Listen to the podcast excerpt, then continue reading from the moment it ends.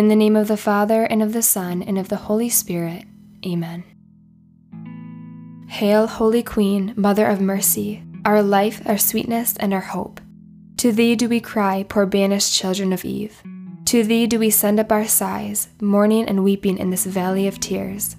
Turn then, O most gracious advocate, thine eyes of mercy toward us, and after this our exile, show unto us the blessed fruit of your womb, Jesus. O clement, O loving, O sweet Virgin Mary, pray for us, O Holy Mother of God, that we may be made worthy of the promises of Christ. Amen.